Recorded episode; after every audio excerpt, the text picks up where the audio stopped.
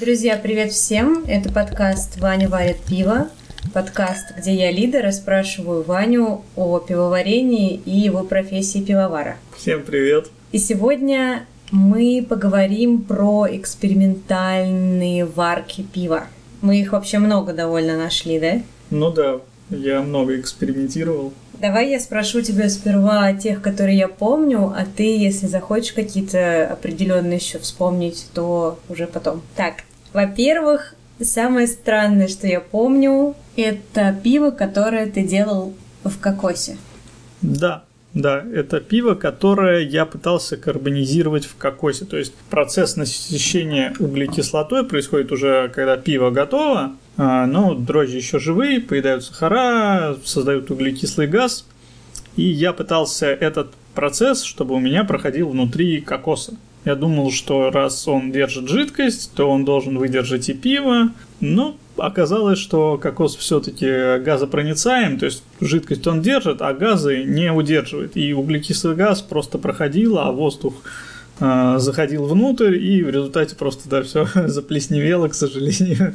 Но это вот такой эксперимент был, что я взял кокос, сделал в нем отверстие, вылил кокосовое молоко, залил туда пиво и пробкой закрыл его и ждал, когда это, что, что с этим произойдет. То есть обычно этот процесс происходит в таком пластиковом ведре? Скажешь? Нет, этот процесс Нет? уже происходит непосредственно в бутылках. То есть, а, когда... то есть кокос был вместо бутылки. Да. Ему, если бы это получилось, то можно было бы прям открыть кокос и пить готовое уже пиво. Да, да, именно так, такая была идея.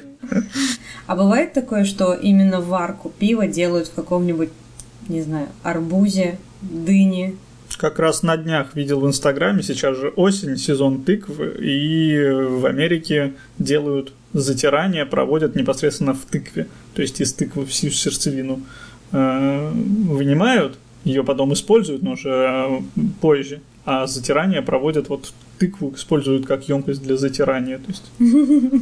Но это не дает такого, это просто как прикол, как шоу, да, интересно, но, но это не дает же вкуса прям пиву или дает в итоге? Ну, сложно сказать, я не пробовал, поэтому сказать не могу, но думаю, дает. Думаю, что-то да, переходит. Интересно. Следующее пиво, которое я помню, это было так называемое синее пиво.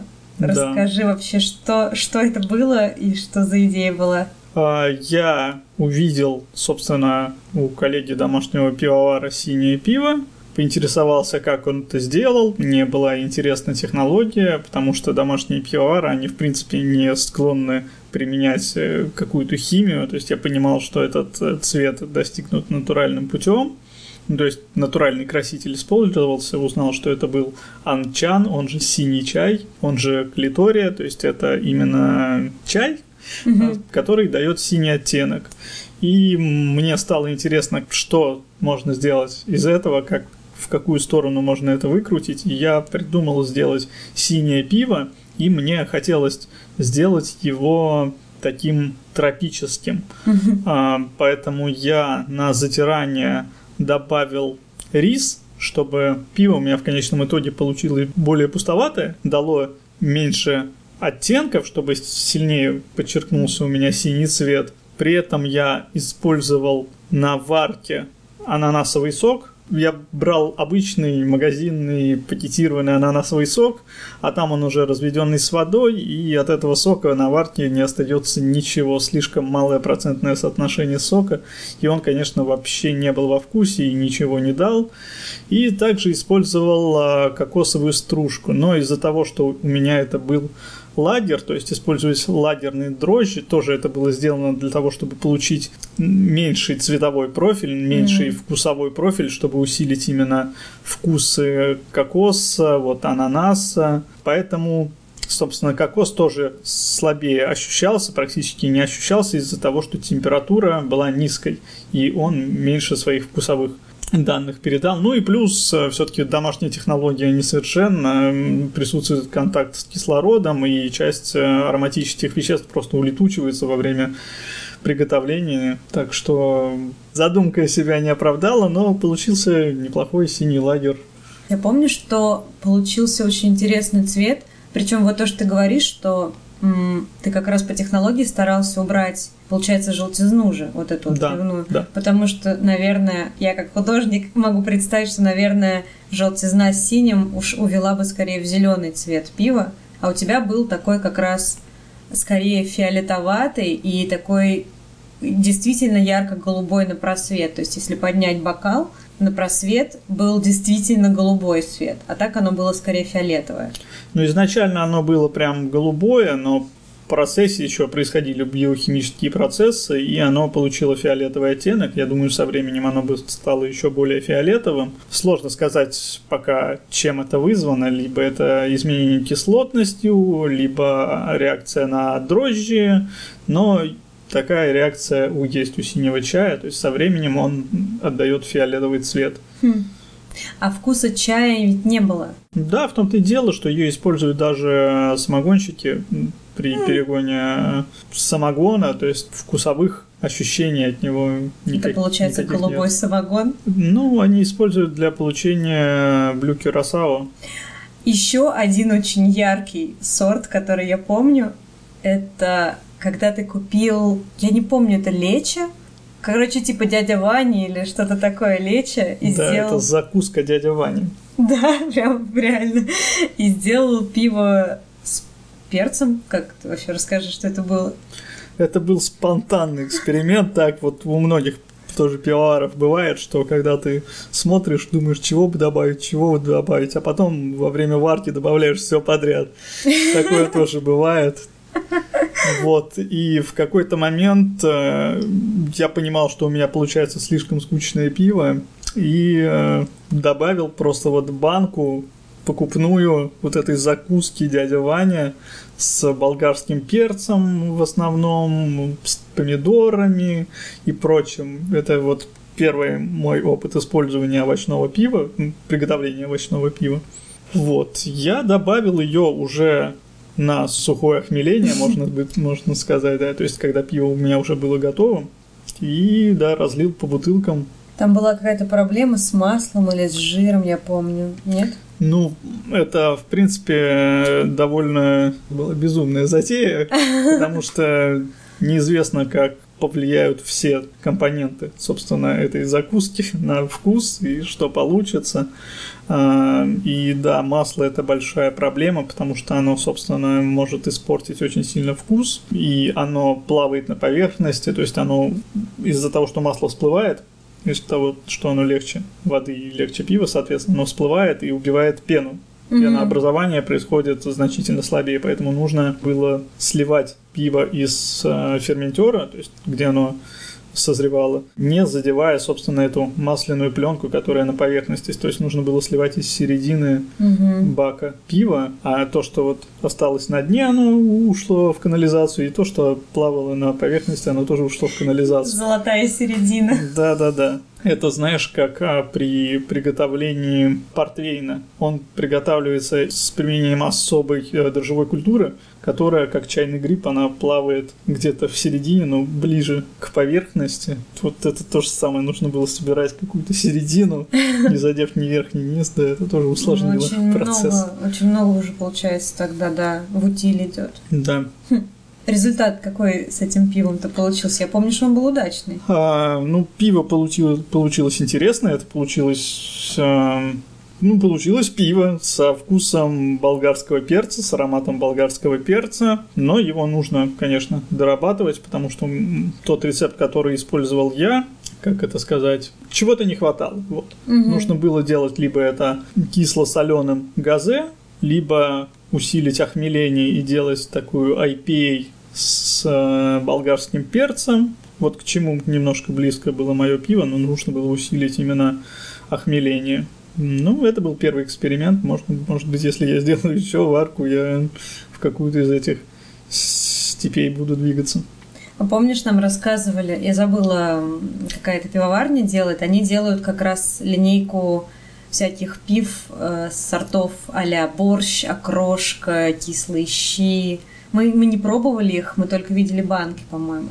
Но это интересная затея сама по себе. Я бы очень хотела попробовать всякую окрошку в пивном варианте. Ну, сейчас многие уже пивоварни это пробуют. И фобо, и ветки, и все что угодно. Но вот, да. Ветки? Креветки. А, креветки. Да. То, что ты говоришь, это пивоварня Хопхэд. А, точно. Питерская. И, кстати, еще одна вещь, которую я вспомнила в связке, потому что это было все в одном баре, но помнишь, там было пиво, может быть, ты помнишь, кто, их, кто это сварил, пиво кимчи с китайской, с корейской, по-моему, вот этой капустой. Закуской. Закуской, да. Нет, я не помню, кто это сварил, но да. Это же тоже... Это пищевая промышленность, то есть тут кулинария прям очень рядом. Вот, например, пивоварня... Туоль, кажется, называется. Ее основали два кондитера. Угу. И поэтому их пиво, оно очень в эту степь направлено. Десертные, Десертные сорта, да, сладкие пастри-стауты, эксперименты там с зефиром и прочим, там О-о. с выпечкой. Все это, это кулинария, это искусство, все это здесь присутствует. Я очень люблю. Недавно мы попробовали на дегустации пиво с тыквенным пирогом. Это так вкусно. Кто это сделал? Те же, кто делали пиццебой. Селф-мейд. Селф-мейд. Это очень вкусно, особенно в шоколадном брауни, в, в закуску. Это... Ну и кимчи мне очень понравилось. Окей, пиво с перцем. Так. Еще одна очень забавная штука, которую я помню, ты делал, это пиво с горчицей. Да, было такое.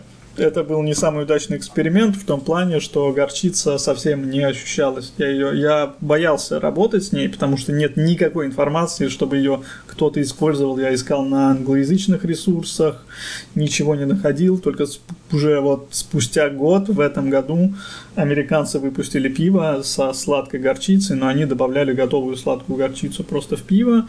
Это вот то, что было в, том, в, этом, в этом году, уже спустя mm-hmm. год, как я это попробовал сделать.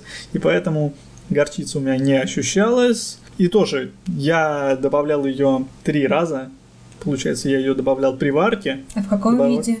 Горчичный порошок я использовал. Ну, это же горчица, но mm-hmm. перемолотая. Mm-hmm. Я бы добавлял ее на варке, добавлял ее на ферментации и добавлял ее непосредственно в бутылке, потому что вот на момент, когда у меня уже пиво сбродило, я понимал, что нету вкуса горчицы, поэтому я еще добавил ее непосредственно перед розливом бутылки. И поэтому в каждой бутылке вкус отличался, потому что где-то это пиво из-за, опять, биотрансформации отдавало орехами. Это правда. Прям очень сильно. Где-то этого не было, где-то вообще не ощущалось никак, то есть никак не отразилось во вкусе. Да, это еще неизведанная область, с которой еще нужно экспериментировать. Я помню, когда я первый раз попробовала это пиво, ну, я не знаю, на каком это этапе было, может быть, на этапе самый свежак, никогда она еще отстоялась, или наоборот, когда... Ну, короче, суть в том была, что был очень яркий ореховый вкус, именно такого лесного ореха фундука. И я тогда подумала, что вау, так же можно реально имитировать фундук. Но потом фундук, он куда-то ушел в бобы или, ну, в какое-то друг, другое, по-моему, нет? Ну, там просто в разные бутылки были разные вкусы. Вот mm-hmm. было пара бутылок, где прям был очень сильно фундук. Mm-hmm. Где-то этого вообще не было. То есть из-за того, что неравномерно все-таки это все распределялось по бутылкам. Еще последнее, наверное, то, что я помню, это я ездила на кофейный, крафтовый кофейный фестиваль. И там была продукция именно для барист, для тех, кто кофе делает, для кофеманов. И была выставка с всякой карамели. Я купила бутылку, по-моему, литр соленой карамели, которая, она используется как раз в кофе, там, во всяких молочных коктейлях. Я подумала, что, может быть, Ваня использует это в пиве. И Ваня использовал это в пиве. Вань, расскажи. Ну да, не пропадать же такому интересному добру. Я отталкивался от мысли, что можно сделать с соленой карамелью, и мне придумалась только идея создать э, жидкий батончик Марса, смешать соленую карамель и арахис. Это тоже был эксперимент. Собственно, не помню даже, какая там была база. Ничего особенного. Я добавил арахис, предварительно пастеризованный в духовке просто при шестидесяти пяти, по-моему, градусах. И добавил просто на сухое вместе с карамелью ферментер. Ну, получилось не очень, потому что все-таки арахис — это бобы, поэтому это отдавало бобовыми. А от соленой карамели не осталось следа, потому что карамель — это, в принципе, сахар. А сахар – это то, что у нас съедают дрожжи mm-hmm. и не оставляют после него, собственно, почти ничего. В общем-то, соленая карамель во вкусе не ощущалась совсем, а вот арахис был сильно, потому что его было и много. Ну, вот тоже на любителя. Отдавал бобами. Как мне сказал э, главный пивовар Пивоварня Lux et Tenebris на дегустации, сказал, что нет, это бобы, это не надо так делать. Я говорю, ну, это эксперимент. Да, но было интересно. Мои воспоминания закончились. Может, ты хочешь обсудить какую-то экспериментальную штуку, которую ты помнишь? Так, посмотрим. Виноградный сок. Вот, это одно из последнего, что я делал. И я это делал уже после того, как мы делали коллаборационную варку домашних пивоваров на пивоварне «Заря». Вот, мы там тоже делали пиво с виноградом, с виноградным соком. И я дома сделал пиво с виноградным соком. В первом случае на пивоварне мы использовали белый виноград, я использовал красный. И от этого у меня пошли проблемы, потому что в моем концентрированном соке содержались мякоть и кожура. Поэтому в процессе брожения они дали повышенную тонинность, вяжущий горький вкус. Там же я добавлял немножко ферментов, то есть суть была в том, чтобы сделать практический брют ай пи эй. Это такой один из тоже самых современных э, сортов. Это очень сухое пиво, напоминающее шампанское, напоминающее вино, но там обычно, собственно, не добавляют виноградный сок, а просто добиваются этим хмелем. Я же вот что и в коллаборации с домашними пивоварами, что и у себя, я хотел именно сделать сухое пиво со вкусом, с добавлением все-таки винограда. Получилось, мне кажется, очень интересно, очень красиво выглядело, оно имело такой розово-фиолетовый красивый цвет, выделяющийся резко на, ну, на фоне другого любого пива. При брожении виноград очень сладкий, поэтому нужно делать очень слабое пиво, потому что все набродит от винограда. И э, из-за того, что виноград очень сладкий, соответственно, кислотность тоже повышена. Из-за того, что сахара сбраживаются, остается кислота, которая есть в любых фруктах. Угу. Из-за того, что много сладости, значит, много и кислоты. Поэтому получился такой некий кисляк с виноградом, очень сухой. Такой интересный вот эксперимент, который я еще буду продолжать. Есть у меня идеи, что с этим сделать, потому что я, например, сделал недостаточно сухое хмеление, и по ароматике, то есть там было слабовато только, только виноград и ничего угу, другого. Угу. Но вот я вкусный, с этим да. еще поиграю. Погоди, я посмотрю, что у меня там еще.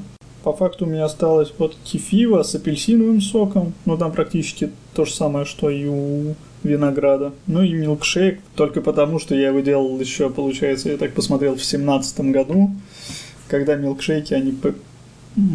популярность обрели, можно сказать. Они ее толком не обрели, как таковую, но они только в году, наверное, в две тысячи восемнадцатом стали более популярны, более известны. То есть я их еще, еще на, на самом, в самом начале сделал. Mm-hmm. Я помню это пиво, да. Это был милкшейк с бананом и клубникой, и все произошло на удивление гладко, получился хороший милкшейк, совсем mm-hmm. чем надо, с лактозой, и там чувствовался и банан, и клубника, хотя банана немножко маловато было, но в целом вполне себе удачный эксперимент. Я потом помню, что пошла тоже волна бананового пива, и мы пробовали и... как раз пытались уловить банан не только, ну, как бы как на сравнении понять, mm-hmm. как вообще должен и может банан играть в разных сортах. Да. Я помню, что мы там пере- перенюхивали, перепробовали, если могли найти что-то такое. Да-да-да, это тоже часть профессии, все нюхать, все пробовать. Расскажи про кефива. Кефива, это наше, как так сказать, жаргонное, наверное, название пива, потому что, по сути, это самый обычный Берлинер Вайс, который я делал впервые, и я использовал просто кефир как э, источник лактобактерий для закисления пива. То есть обычно берут чистую культуру лактобактерий, либо там в аптеке покупают э, лактобактерин, э, либо специальные покупают именно непосредственно пивоварские лактобактерии, которые продаются сейчас. Ну, тогда их еще не так много было в продаже, как сейчас. Сейчас уже даже есть выбор. Можно купить, заказать пакетик. Из йогуртов берут. Ну, там тоже может быть нечистая йогуртовая культура, то есть содержащая дрожжи, как, например, кефир делается из группы микроорганизмов, то есть там участвуют в приготовлении кефира не только лактобактерии, но и дрожжи, некоторые виды. Вот поэтому я закислил сперва сусло кефиром, оно у меня двое суток скисало, после чего лактобактерии перестали работать. Сусло я прокипятил, добавил хмель, добавил культурные дрожжи, и все это у меня уже добродило, и получился, ну, Берлинер Вайс, то есть это mm. пшеничное кислое немецкое пиво. Я помню, когда ты выставил еще в процессе в Инстаграме пост про то, что ты делаешь кефирное вот это закисление, там тоже разрослась дискуссия, возможно это или невозможно вообще, что имеет ли кефир такие свойства, чтобы это сделать. Такого Нет? не было, просто люди интересовались, как я это сделал. А. И единственное, что все, как и я, замечали, что то, что кефир состоит не только из лактобактерий, было ясно только в ходе этого эксперимента, потому что при брожении было видно, что брожение протекает не как чисто лактобактерийное, а видно, что там еще и работают дрожжи. Условно говоря, видно по составу пены, которая образуется uh-huh. на поверхности при брожении, и видно было, что там помимо молочнокислых бактерий еще и дрожжевая культура есть, которая тоже начала работать с этим пивом. Интересно. Оно было вкусное? Да. Это много экспериментов, на самом деле. Это прям... И много удачных. То есть, по сути, вот из серии совсем неудачное, что пришлось прям вылить, это кокос, понятное дело. А так, в целом, все можно было пить там с разной, с разной ставкой на вкусы, кому что нравится. Но вообще-то оно все было абсолютно съедобным. Это прикольно. Ну да, да. Спасибо всем. Спасибо, Ваня. Пожалуйста, всегда рад, всегда рад рассказать, подсказать. Ставьте нам оценки, пишите комментарии там, где вы нас слушаете. До встречи в следующем выпуске. Варите пиво. Всем пока. Вкусного пока. Пива. Пока-пока.